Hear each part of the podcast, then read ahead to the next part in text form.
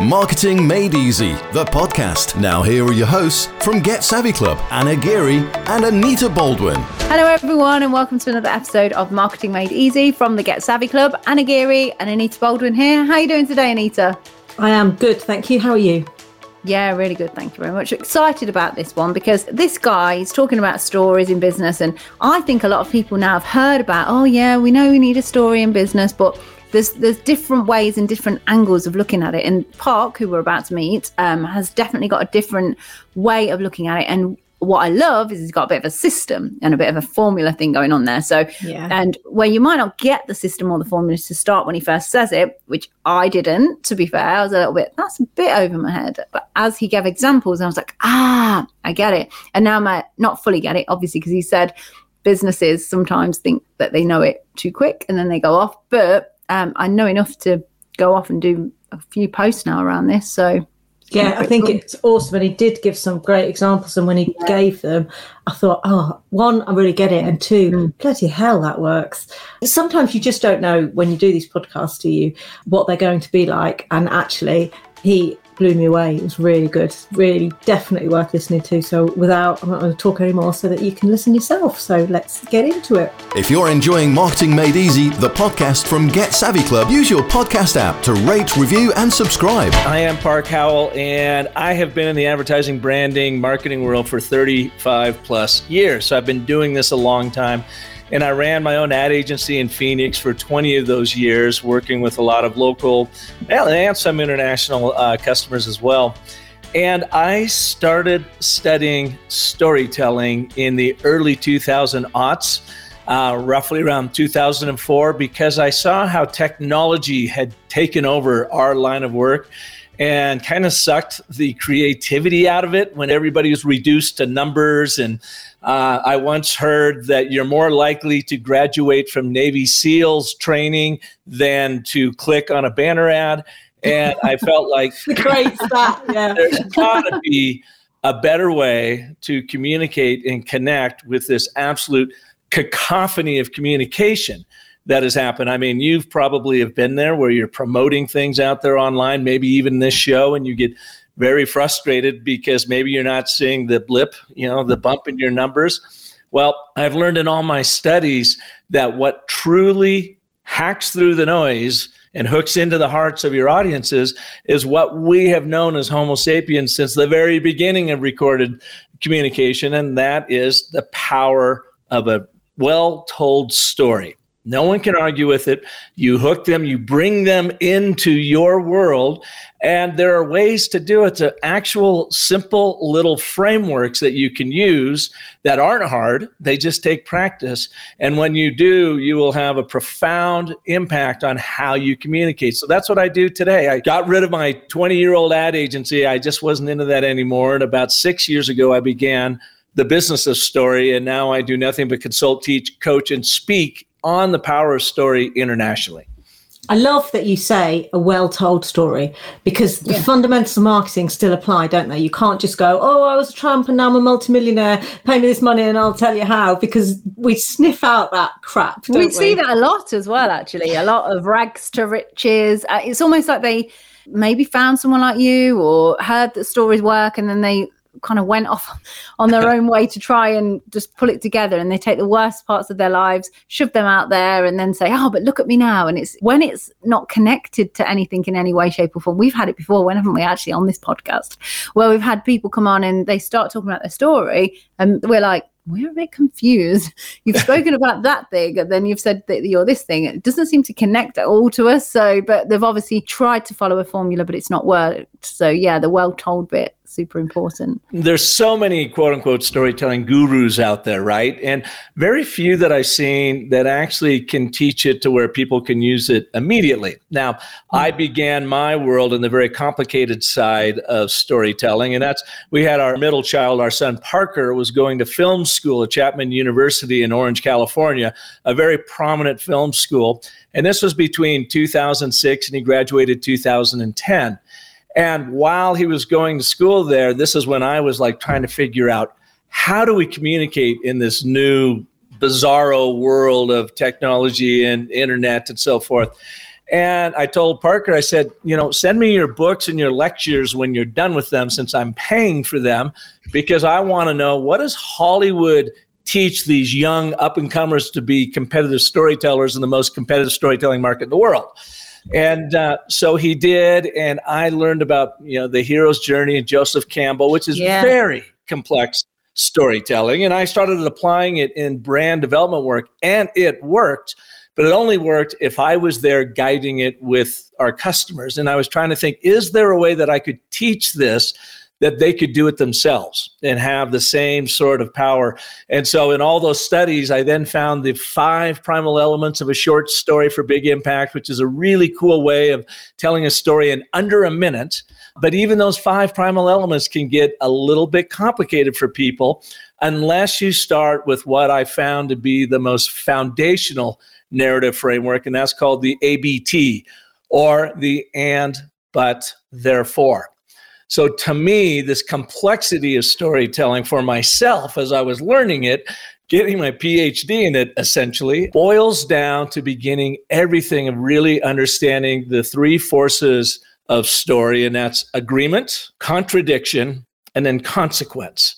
And you get that through this little framework we teach called the ABT or the and, but, therefore. Literally using those three words to set your audience up for the journey you're about ready to take them on because you are hooking into this limbic system, this cause and effect pattern seeking brain that loves that particular structure of story. I mean, we've all got a story in us, but then we've all got distractions that probably shouldn't be part of your story. So, how do you get to what your story should be? Well, you begin with, and that's a great question, Anita.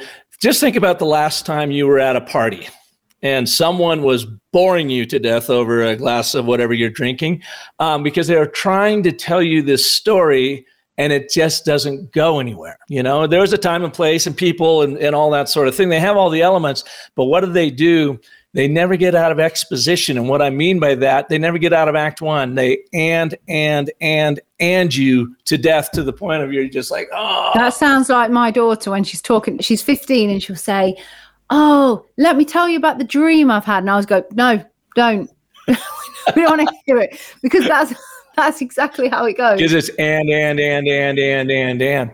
So and especially it's tough in business because we like to lead with and and and. Let me tell you how great I am and this thing I've got to share with you and how it's helped so many people and and, and you just like oh get me the hell out of here. So what you want to do is you only get one and, and this is essentially your setup or your act one and you think about your audience. So, what is it that they want, and why is it important to them? But why don't they have it? Therefore, the consequence of that, I am here to help you get it. So, let me put you on the spot, Anita. You were just on a ski trip. Did in that whole trip, did you have like a real something bad happen, a bummer or something that just like, hey, I can't believe that that happened. But then when you came out of it, it taught you some sort of little lesson. Why don't you talk about what happened after your ski trip, Anita, the day you got back? yeah, just, I'd survived skiing and then I run every day with my dog. So I went on the same old run that I do every single day and I ran into a tree, which knocked me flat on my back. It was a massive shock. And I thought, oh, okay, I'm all right. Lucky I've got a rock hard head. And I carried on running and thinking, oh, I'm going to have a big egg there. And then I suddenly felt that my face was wet and I touched my face I was bleeding, so I didn't even realise I'd cut my head open and the blood was rushing. So I had a woolly hat on because it's cold. So I guess yeah, that was quite harrowing. Okay, and then what was the the the consequence of that? What was like the learning experience? When you look back on that? To focus on what you're doing at the time rather than being ah. away with the fairies, thinking about things. Okay, so you might set that story up. If I just got back from a lovely ski vacation in France, and when I got back, something funny happened to me that really underscored that I got to be paying more attention. I went out on the next morning with a lovely run with my dog. What's your dog's name? Larry. Larry, with Larry, my dog. And what kind of dog is it? Sprocker. So Springer and Cocker Spaniel. Okay. Uh, so the power of stories and the specifics. So the next morning, I go out on my lovely run with my Sprocker Larry, which I do every single day. It's the exact same route I take, but I ran headlong into a tree. Now I've made this run for the, the same run for the past two years and I never even noticed that tree before. Hit headlong into it, but I got a, you know, tough head. So I got up and I started running some more. But then I found I had wet on my face and I pulled my hand down and found I had blood flowing everywhere. Well, I got home and I passed it, and you can still see my little scab right here. What I learned in all that is you have to pay attention, even if you're doing the routine thing over and over again. You know, now that is sort of a stilted yeah. way of telling that story, but I want you instead of saying, and I ran into a tree, but I ran headlong into a tree. As soon as you put that word but in there, mm. it triggers our limbic system. We have found working in this that but is the single most powerful trigger word because it takes you from one plot of I'm running with my dog Larry, but all of a sudden there's a change of direction. I run into this tree. Oh my God, what the hell happened? Therefore, I had blood running down my face but I had to get home and you know to, to tend to it. Therefore, I pulled it up, and you can still see this. And in all of that, I learned that you have to pay attention, even in the most routine things you do in the world. you know, it's interesting because I've just read like quite a famous book, and I'm behind, years behind reading it. Everybody's already read it. Called I Am Pilgrim. Have you read it? Have you heard of it? I've heard of it. I have not read it. Yeah, so I read it while I was on holiday, and um, what I noticed was the writing style. It's like a, a, guy telling the story as if he was there, even when he wasn't, and he does little things like, "I noticed it had gone dark, but that was the biggest mistake I'd made that day. And then you're like, oh, I've got to turn over and go, you know, what were the other mistakes or something? Oh, that wasn't the biggest mistake I made that day or something like that. And it's mm-hmm. those clever, and I think that's kind of what you're doing as well, isn't it? Yeah, it's a change in direction in the story that lights up our limbic system where all of our learning goes on. It's our fight or flight.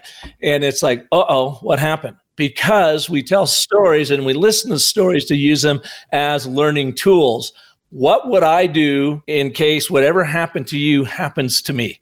What is my next step? So, in what you're just talking about, you just delivered a little moral or a little, you know, a little learning moment for all of us.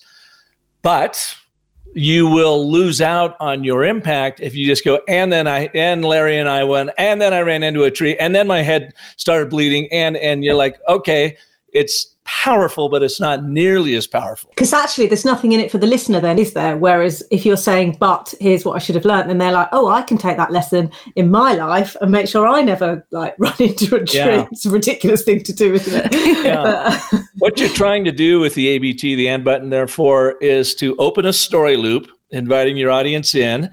But then you build curiosity. Now that you've got their attention, you want to pique their interest. So they're asking, how does this end?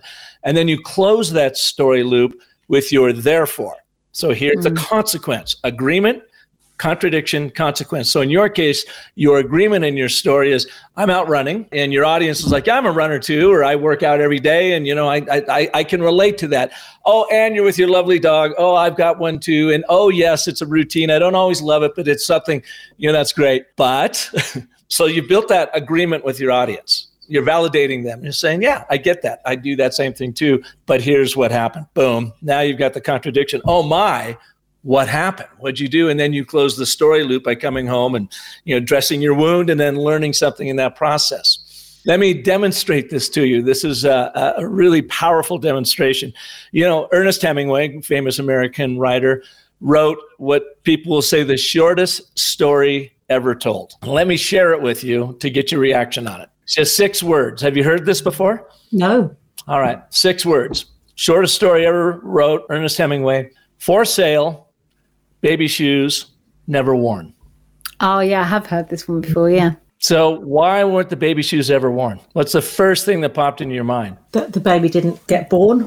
Yeah. The baby does not exist. Yeah. Or died or whatever. So, what what Hemingway did there, and it was a tricky little parlor game he did on a bunch of his buddies sitting around as the story goes. And he says, I bet I can well up an emotion in you or even make you cry in just six words. And they all sat there and said, Oh, you bloody can't do that. And he said, For sale, baby shoes never worn. Mm. He had that impact on him. Whenever I share that open loop story with people, they close it. Did you see how your brain had to close it? Because mm-hmm. I never gave you a therefore. I gave you a setup for sale, baby shoes, but they've never been worn. So now your brain is like, well, why the hell haven't they been worn? So it immediately defaults to the worst case scenario because yes. that gives your limbic system ultimate closure. your limbic system hates open story loops. So it's like, okay, well, what could have possibly been? Oh, the baby's dead. And people, and when I mm-hmm. do this in groups, I actually get people to gasp. And I said, Why'd you gasp? Well, the baby obviously died. My question to you is, why couldn't it have been a very positive outcome? Maybe the mom and dad got home with the new shoes and their baby is so healthy that they couldn't fit. They were too small. They'd grown too much, you know? It could be anything. Mm. Maybe they're just forgetful, like how I was, and bought loads of stuff and then found it when the baby was too old to. Wear Exactly. But those are open, still continue to be open story loops because they're too ambiguous. Mm. Any number of positive outcomes could have happened. And your brain goes, Well, I don't want to sort through all that. I want the most definitive close. And that in this case is the baby died. So, yeah. what is the impact in selling and in business? If you open a story loop, and you get your audience leaning in and you don't close that story loop effectively with your call to action or your therefore, then they will close it for you. And it'll literally usually be the story you did not intend unless you intentionally yeah. tell them a story. We can't possibly do it. We don't have the funds. We tried that before. It never works. They are going to put death to your pitch unless you close that story loop. That's what the and button therefore does for you. Yeah, that's awesome. And such a simple way of thinking about it as well. Yeah. That must have been a massive aha moment, you know, when you read all this stuff and you understand it, and then you've got to try and distill it into something that's just three letters. And you must have yeah. been like, that's that's it, I've got it. Yeah, I call it the ABTs of selling. And I learned it um, back in 2013 from a Harvard PhD evolutionary biologist who also then went on to USC film school, graduated, produced three uh, documentaries on climate change and global warming, and has written now, I think, about five books, six books on teaching scientists how to communicate using the story frameworks that he learned um, through Hollywood. His name is Dr. Randy Olson. And when in his second book called Connection, when I read about the ABT, from a brander standpoint, you know, our job is always about taking complex information, distilling it down to its simple, most compelling messaging so that your audiences can easily digest it and act. When I saw the ABT, that was my aha moment. Remember, I had done all of this work with the hero's journey, boiled it down to the 10 step story cycle system, which is effective but complex, which then I found the five primal elements of a short story for big impact, which is effective but less complex down to the and button therefore and i'm going oh my god there it is. And randy and i have since worked together. Um, in fact he and i co-authored a new book called the narrative gym for business which is just a short little 75 page guide on on how to use the abt in your business oh, communications. Wow. i'm i'm gonna get that yeah it's um he wrote one for the science world called The Narrative Gym that came out in what May of 2020 and I have been taking all of his work in the science community translating it over to the business world. And I said, you know, we need a version of that for the business world because they don't really care about the scientists. So yeah. so he and I rewrote it with all business examples and so forth. Since then, this series, the Narrative Gym series, have grown. There's one called the Narrative Gym for Law a local defense attorney wrote that with Randy to how do we use the ABT yeah. to persuade judges and juries and even build our law practices. And one just came out this week called the ABT or the Narrative Gym for Politics, which was um, co-written by a famous uh, politician, uh, political consultant out here by the name of Dave Gold. So we're demonstrating where you can use the ABTs in all facets of life. Because actually, unfortunately, it's not the people that are the most deserving or have the best product or service or business or offering or are even like the most virtuous who do well in business or even in politics or law. But it's the people that can tell a good story and convince people along the way, isn't it? Yeah, I mean, it really is. Um, you look at any great leader, let's take um, Lincoln, President. Lincoln you know, here we have the fam- famous Gettysburg Address during the Civil War. Well, Lincoln um, was not the keynote speaker that day at Gettysburg, and yet his speech is iconic. It's legendary. There was a guy that went on before him named Edward Everett, and he spoke for two hours. Wow. Lincoln got up. The Gettysburg Address is just two minutes long, about 271 words, I believe it is. And it is a perfect and button, therefore. to paraphrase, you know, we were once a great and mighty nation, but now we're embroiled in a great civil war. Therefore, we here need to, you know, bring this to a conclusion so that we can honor those who have died and they have not died in vain for, you know, the country. When you look at that, it is a perfect and, but, and therefore. Mm-hmm. Now, Lincoln was a fabulous storyteller, always was his whole life. You know, very, very intuitive. Our argument is we are all intuitive storytellers as Homo sapiens because we essentially are storytelling monkeys. That is what separates us from all other organisms. And we used it, you know, storytelling is probably more important for our evolution and survival than our opposable thumbs because we, we collect people together. We use the force of story to get people to act together and move. That's why this and but therefore is so effective because it is like the singular software program that drives the motherboard of our brain.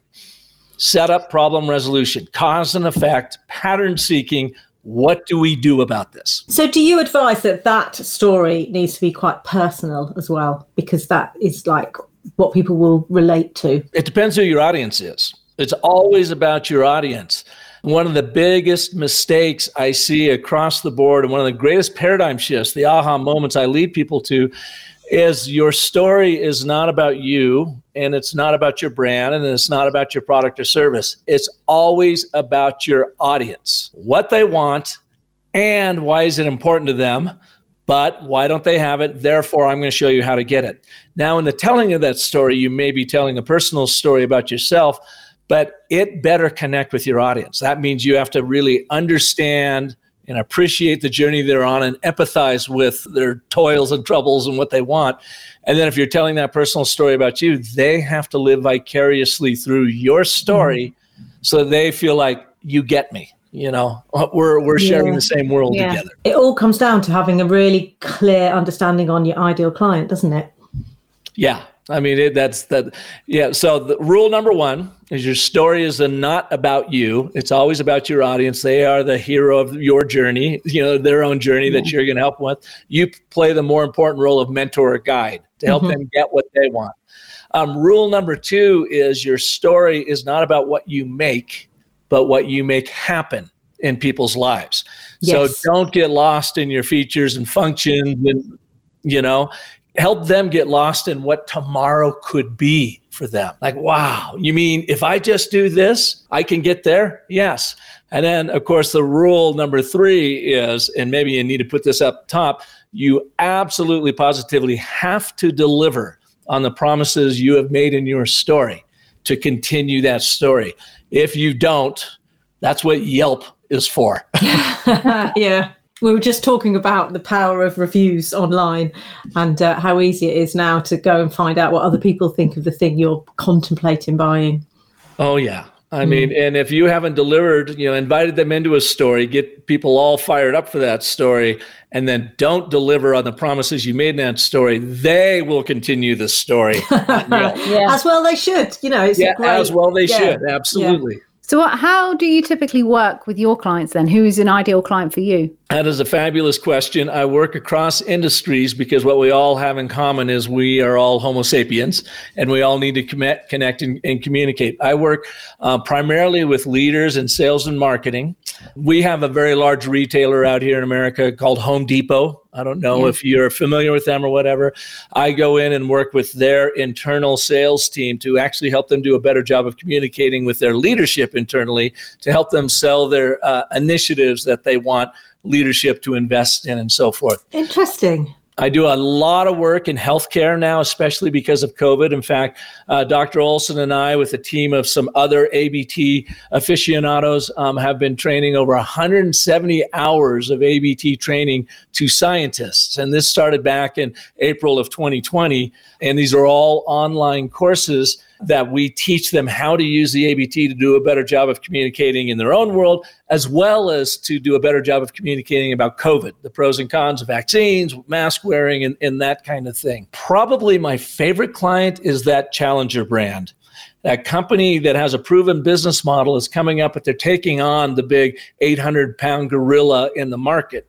And they're the ones that really benefit by this because typically that 800 pound gorilla has gotten complacent and they're Yeah. out there just saying we're the best just buy from us this Yeah. is where a challenger brand can come in and really use storytelling to its benefit to get a leg up on that 800 pound gorilla Yeah, awesome. Do you work with like individuals then, like small business owners? sometimes not as much anymore um, i've got to charge a lot for my time and usually individuals don't want to pay that unless You don't have like a group program or a day, you know, event day or so, anything like that. I haven't been doing that, but I might do that. I have been so busy with these large corporations that come in and bring us in um, that I haven't really done that kind of thing. I find in the business world, unlike the science world, people are too impatient. At least American business entrepreneurs are too impatient. They want a silver bullet, they want it now, and thank you very much.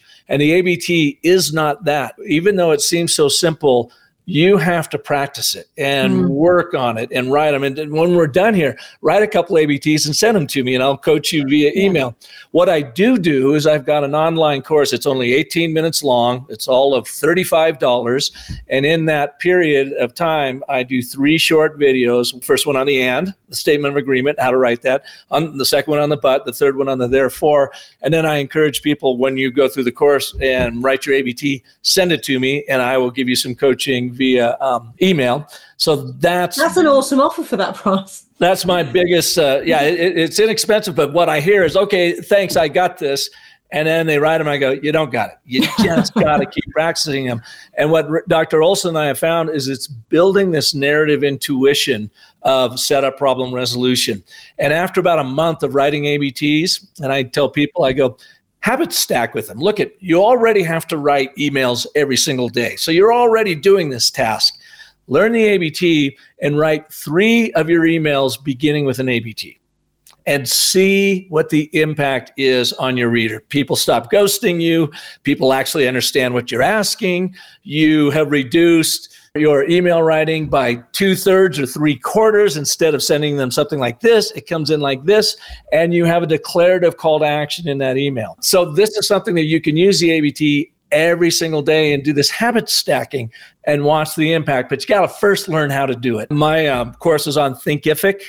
Uh, I don't know if you are Yes, familiar with that e-learning Yeah. course. It's just businessofstory.thinkific.com or go to businessofstory.com and you can click through there and, and, and take the course. That's really my kind of mass outreach is doing it that way. But um, so, and my final follow-up to that question, with the scientists, when they get into a cohort, it is 10 one hour sessions and they show up for every single one of those. And what we're doing is giving them more insight of the ABT and then we're working some of their ABTs live with the group so they can see it. With the business world, they won't, they don't have patience for 10 one hour sessions. They think they're so smart. They go, Oh, I got this. Thanks. I'll take it from here.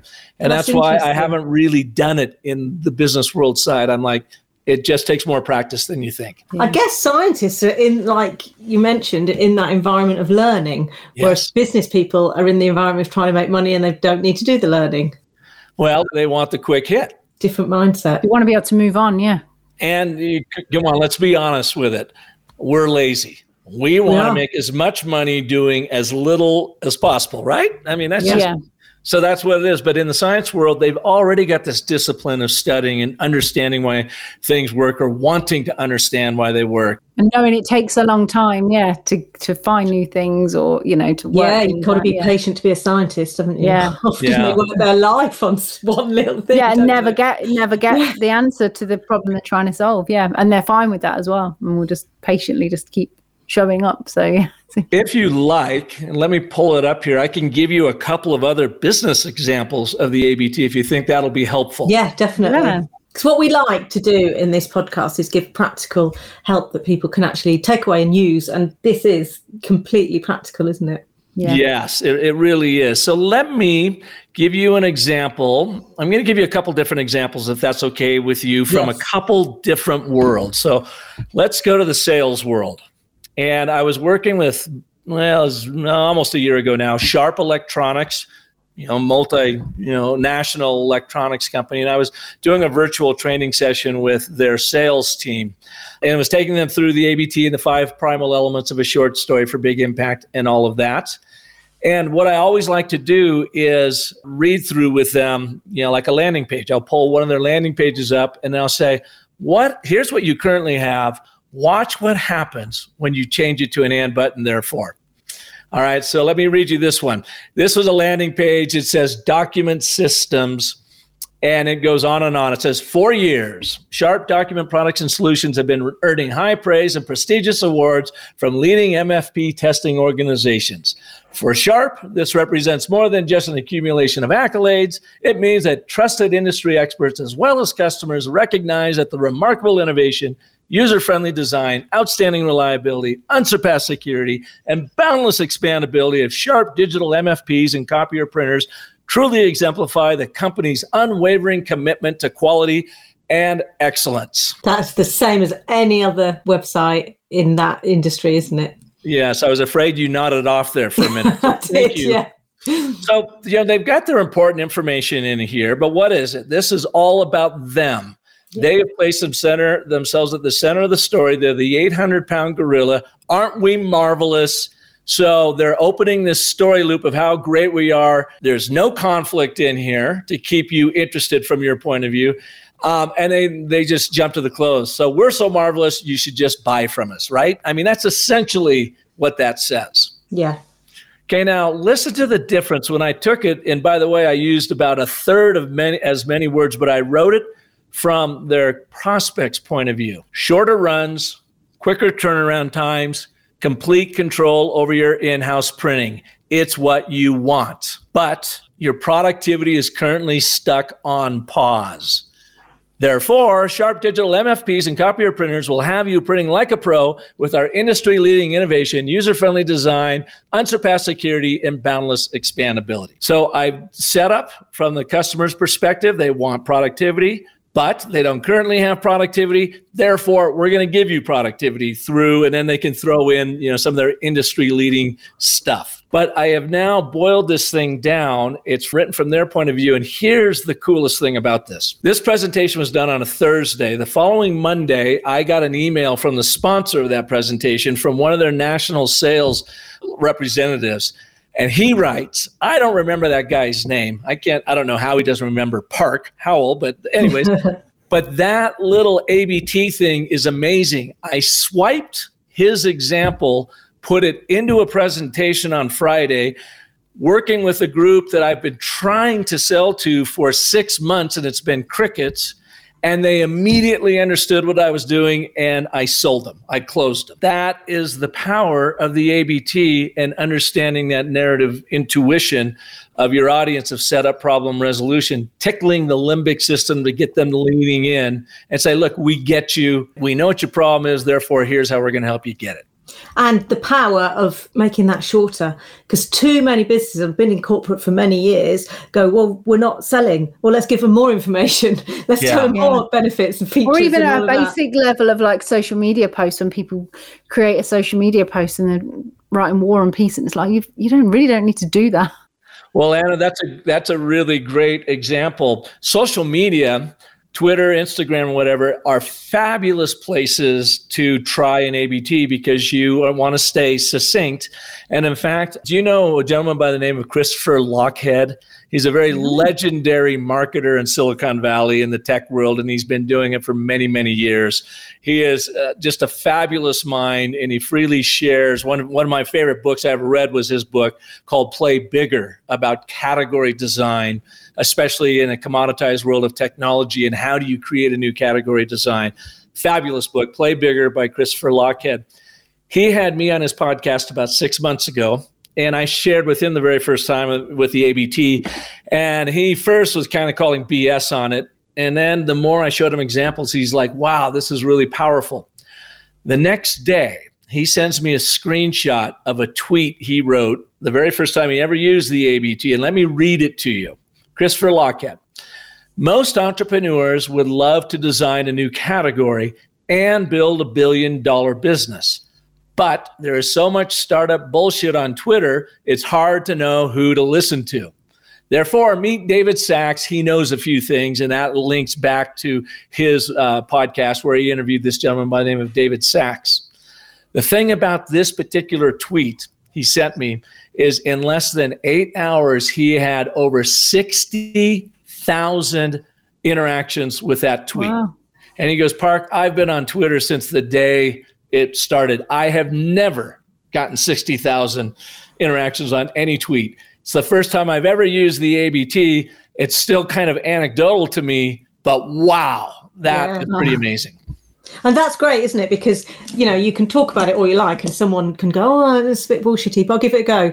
Can't argue with those results. And that's what you? you've got to do, I think, as well, isn't it? Like just give these things a go because uh, often when we do training with our clients, they kind of look at us like, "What?" When we ask them to do certain things, and we just like, "Look, you've you've believed in us, you've joined us just trust the process because it won't work unless you just trust the process and go with it and then then see after you've done what we've told you to do. You know if it doesn't work fine but and, and then they're like oh yeah i get it now i get it. You can't uh, pick and choose like the and but therefore you can't go oh just like the and. I'll just use the therefore and then i'll just and oh i'm not getting the results well, yeah. I wonder why. yeah. yeah. Well, you know, think about it too is how often have you heard or been um, trained that you always start with the problem? And we have found that that's not the case. And the reason why is what you believe the problem is with your customer may not be the problem they're seeing. And yeah. so if you lead with that and they don't agree with you, You've you now them. have this yeah. divisive relationship. Mm. And they're kind of like, oh, yeah, prove it to me, wise guy. But if you start with that statement of agreement, you know, here's what you want and here's why it's important to you. And you get them nodding, saying, yeah, that's that's exactly it. Then you introduce a problem, but you don't have because of this. If even that's not the exact problem they see, they start seeing it more your way because as a consultant, you're the one that should really identify the problem you're solving on, on their behalf. They may think it's this, but it's really this. You have started with that statement of agreement, validating where they are in their journey but here's the problem. And then you get them leaning in. They go, yeah, you know, you're right. And then the therefore is how do you get to the bottom of it. The ABT is also a fabulous story listening tool.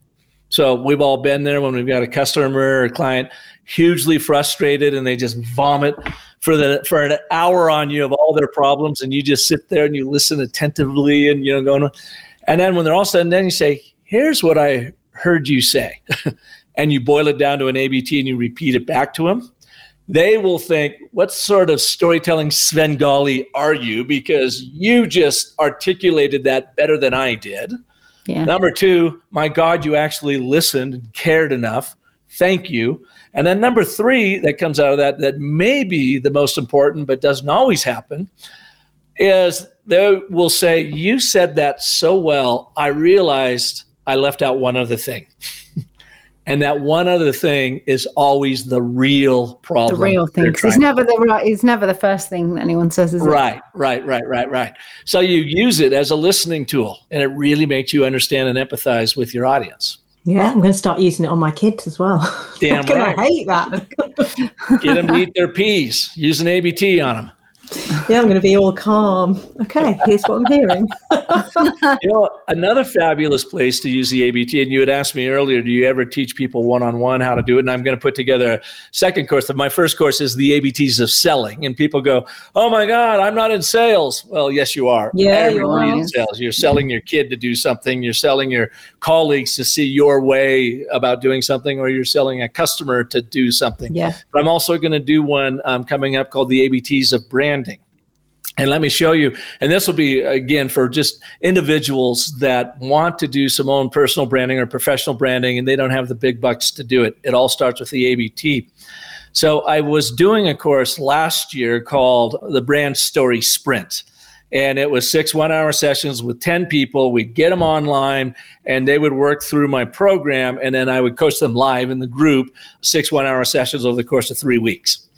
And the last group I did was really interesting. It was 10 um, women in sales. So that's what they all had in common. They were all sales consultants um, and they were all commodities because they had not articulated what made them extremely unique in their sales.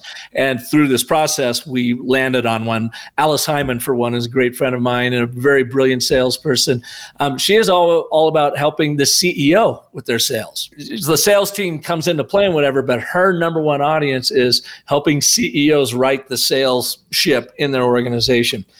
This other person I want to tell you about is Wesleyne Greer. And when she showed up, very sharp, you know, said all the right things about her brand, but she didn't really stand for anything until I took her through the process.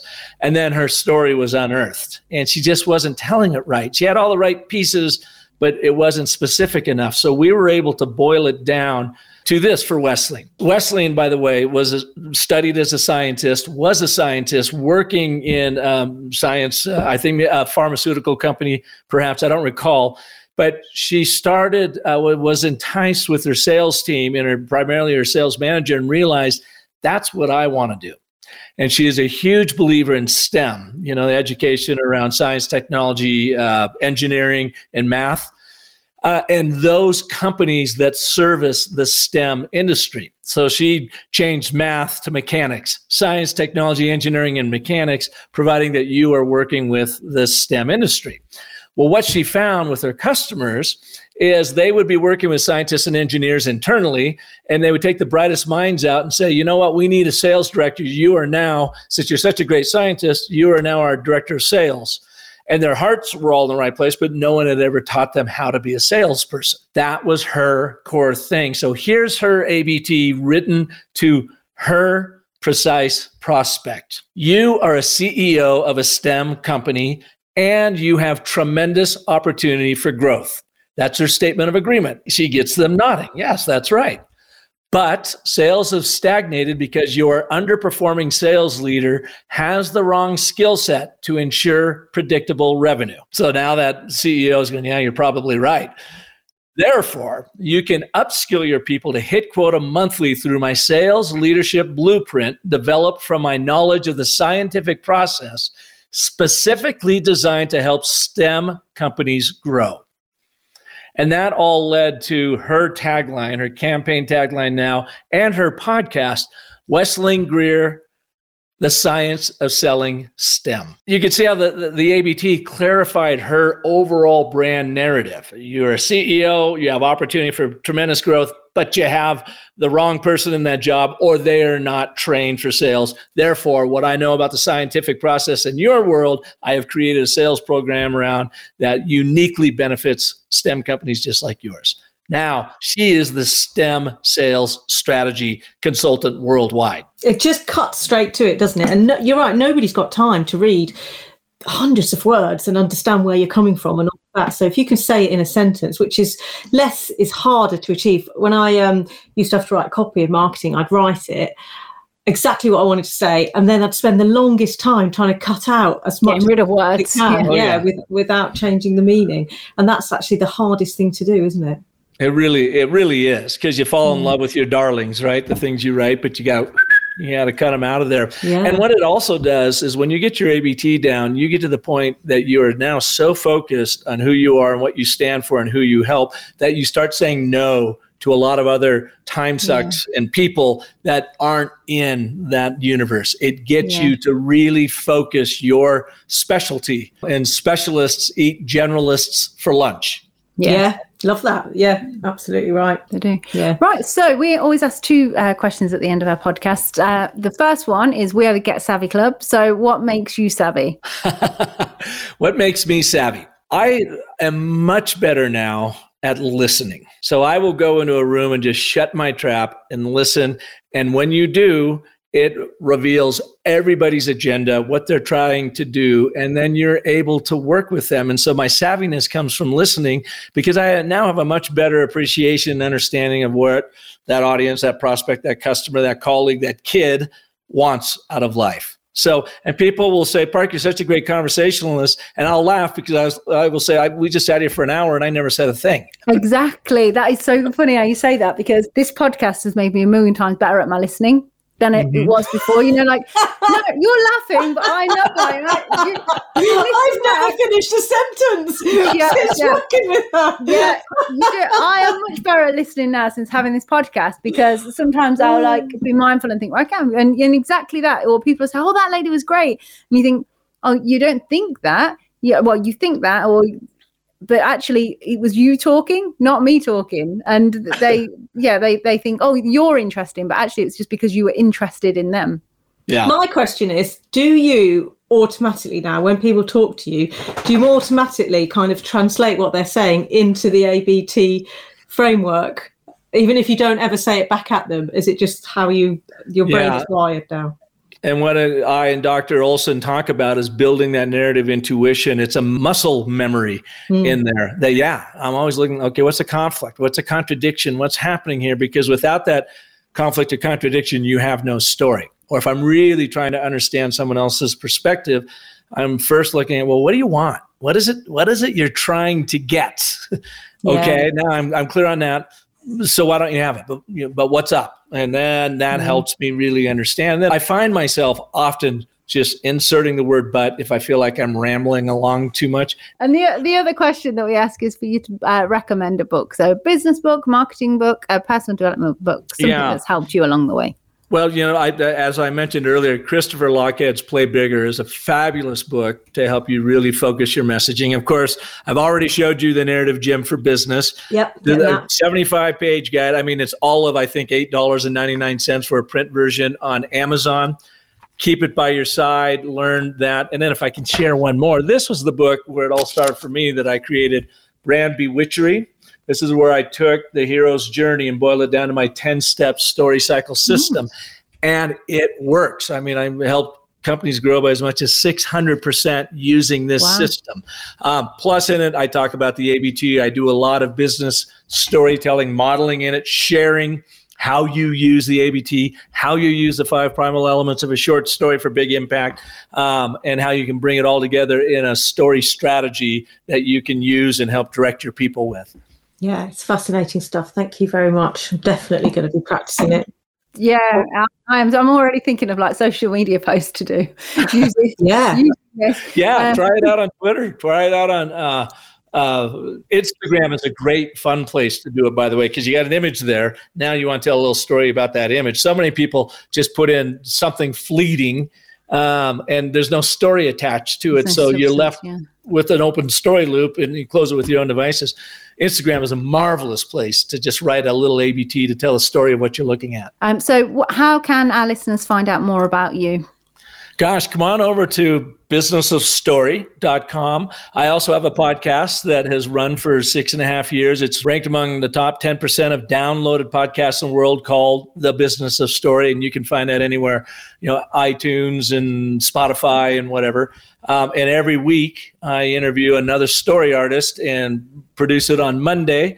And it's my whole goal is to help our listeners excel through the stories they tell. Can I leave you with one last thought? Yeah. As you and your viewers and listeners are working on becoming even more astute and persuasive storytellers, remember that the most potent story you will ever tell is the story you tell yourself. So make sure it's a great one. If you're enjoying Marketing Made Easy, the podcast from Get Savvy Club, use your podcast app to rate, review, and subscribe. That was brilliant. Uh, I'm really, really, really uh, grateful that Park was able to make it on there because obviously different time zones and stuff. Sometimes it can be quite hard to make it so that Anita and I could uh, get on there at the same time. We have to rely on these Americans being able to get up earlyish because we are not late people. So we need them up early in the morning and on our podcast with And do you know what I love? The way Americans say niche, niche. niche. I, do you love it? Because I always feel like saying it's actually, it's actually not niche. It's niche. I do love it. So That's my different. brain always thinks like, no, you mean niche, not niche. Because we're all so stuck in our ways, aren't we? Yeah. He's saying niche, and we're actually saying niche, but we both know we're saying the same We word. know what we're on about. We're just going to say it in our Yeah, own but way. he's just thanks. making allowances for our weird English way, and he Oh, we're, we're making allowances for the, his like a, a weird American way. But we, we get it. We get what But really about. great guy, and um, obviously very successful in what he does. So yeah, good of him to come on our little podcast. Yeah. So uh, the question of this week that we have um, that's been um, called in. What am I on? Bloody live, uh, like um, live and kicking. Remember that in the helpline. on a, going live. Sarah and uh, Philip Schofield uh, Oh, called in to were the today. with This question is When uh, we all fancied Philip Schofield before I we actually- knew. I actually did fancy Philip Schofield, but then I didn't fancy. I've not fancied him for years. So yeah, now we actually His now we know the truth. Yeah, I've had some strange, stranger ones. You do have weird taste in men. Noel Edmonds, probably one of the weirdest. No, I had a picture of Noel Edmonds in my pencil tin. So you know he blow dries his hair about. with one of those big round brushes. You can just I don't really know. It's not. uh, That was then. It's not. I don't fancy Noel Edmonds now. I did think to him myself though. You know when he revived himself with Deal or No Deal, I thought fair play to you, Noel, because he had the crinkly bottom days years ago. And if you're in America listening to this, you ain't gonna have a clue what the hell we're talking about. But don't worry about it. Just Google Noel Edmonds. And he was at the height then, wasn't he, back in the day? And then he just disappeared for a long, long He time. went weird, and then, didn't he? and then he got deal or no deal. And do you know what? He manifested that apparently, and he got that Yeah. back. And then you know, Do you know my weird again. crush is? You'll laugh at this. Richard Madeley. Oh, that is what that. Come on, now, that's just ridiculous. That's that's about it. Oh yeah, get enough of me and my Noel Edmonds. No, no, it's. Richard Madeley. I know what you mean though. It's quite it's quite funny. Like I do, he does make me laugh. You- Oh, you haven't watched The Circle, have you? No. Totally need to watch The Oh, I don't want to go off him. because in one, I don't know if I'll go and find out if it's series one or two, but in that he goes in and yeah, it's good. It's good. He's funny in it. He's, he, he He is is really funny. Good. He Yeah, is really funny good. He is funny, but oh, you know, I don't know if you're going to rival Judy. Well, thanks. it's a big I'm appreciating your support. Oh dear, he got no chance. He's got Judah. Come on. you only got no chance there. I've got more chance with Noel Edmonds. I'm going to Google life with Noel Edmonds. Is I actually quite like Ricky Gervais as well, but Is know, Noel Edmonds um he's not dead, is uh, he? Is No, it? I don't know. Is it? I don't know much about him apart from uh, I used to fancy him years ago, and I don't know about him. Mm. That's not even about him though, is it? It's about you. That's about me, yeah. Uh, no, I don't really know. Yeah, I'll have to Please, can uh, you let us know? Tag Yeah. us. Put it on social media. right Tag us. Right in. It's like Ring in. Call, call the hotline. Call, called in. Actually, we are going to get a telephone number because we haven't got a telephone number. I think we need one anyway. Somebody called in with this question, which is after I've done sales calls, people want to work with me, and then every now and then I get ghosted. What does that mean? What should I do? It's a weird thing, isn't it? Hmm. Um, It happens. It, does happen where you get a real connection with someone, and they say, "Yeah, I'm definitely in. Uh, I just need to sort this, and then Just need gonna move it. this from this bank account to that bank account. Send me the link. You're not a blagger. Um, I'm going to do it." And you go, you get off the phone, you're like, "Oh, that's great. I can't wait to work with that person." And then you don't hear anything, so maybe you, you follow up with a voice note or a text or a, uh, an email or however you do it, and then you hear nothing, Mm. and then you maybe follow up again, and then maybe you think, "Oh, perhaps they've fallen down a well or something and need some help." I'm worried about them. so you follow up. This this has happened to me. So you follow up again, still nothing, and then you see them out on social media posting, or perhaps having bought another product and talking joining somebody else's program. Me and, me and Anita are quite brutal to each other, though, which is good. And we are quite brutal to our clients as well. So let's be honest, guys. If you do not close somebody on the conversation that you're having with them, forget it. You pretty much you Ninety nine you, percent of the time, you haven't got that gone. sale. No matter what they've said to you, you have not got that sale. So, say like if I say to Anita, or Anita says to me, like, "Oh, this person's going to buy," like the other one will go, "They're not though," because they didn't on the call, so so they're not. And um, you know, so we kind of have that reality check between us, but we also very say rarely people do come and say sometimes and they do. afterwards, And it is normally when they're like, so for example, Anita I, we we might get on a Zoom call with someone who might be interested in buying something. When we um started working with our new mentor, we didn't say yes on the call with him. There's two of us, so we need even though we get that vibe and we can sort of think yes, we're going to go for it. So that it can happen, but if it does happen. What's really, really important to remember is it's not about you, it's about them. And it's almost not worthwhile overthinking it. Like Anita said there, we've like, are they okay? What's going on? And, you know, because actually it, it's not your drama, it's not your dog. I just heard in the background. just shaking his ears. Yeah, that's a good. That was really loud, that one. Um, and- and um yeah so don't overthink it. Don't let it put you off getting on that next sales call. Just learn from the fact that you need to close actually there and then you need to get some commitment when you However, do follow up two or Oh, three yeah. times because it could be that you know there is the odd one that might come back um, and come back around. But yeah anna's completely right. Don't take it negatively. You know if you're not trying if you're not making all these sales calls you're not going to sell nobody sells to 100% of people they get on calls with. Yeah you don't know what's going on in their life. But the other thing is leave the door open. Because you know often we don't sell to people. And then because we're constantly launching we're constantly out doing things and they might see us again and again and again and then think actually i've not moved forward at all I do need them, see all the other success stories of the clients we're working with, and say, okay, actually now I need them, and they'll come back. And if you've kind of sent a shitty text going, you're an asshole for not answering me, then they're never going to come back to you, and it doesn't help or make you feel better. So just leave that door open, but don't flog a dead horse. Concentrate on the things that you can achieve, and just know you've got to get them on that call. Exactly. And Anita's right about that. Like people may not buy on that first call for lots and lots of different reasons. We don't know. But whatever outcome you achieve for them, if they've not got that themselves and they thought about coming to you, but then they didn't, maybe you didn't sell them enough, maybe they didn't understand the value, whatever it may be, whatever. But in three months, six months, not moved on. And uh, you're still there, you're still going out. They're seeing other people come through your system and get results and shout about it and things. Then you know they they could join. So But, really, yeah, it, yes, it is rude. Yes, it is unnecessary, but it's about them. People are people. You can't control them. You But can sometimes just they're just on. too scared to say no. They're just too scared. They're scared that you, you know, it could be all different reasons. But yeah, yeah. don't. If it's happening to you worry. a lot, then it's probably related to your sales. it's probably you. and your sales process. and get in touch with us. We can teach Yeah. you the sales strategy and process Mm. and structure that will work for you. But if it is just like the odd one, then that's completely normal. It's not you. It's them. yeah, I hope that's answered your question for you.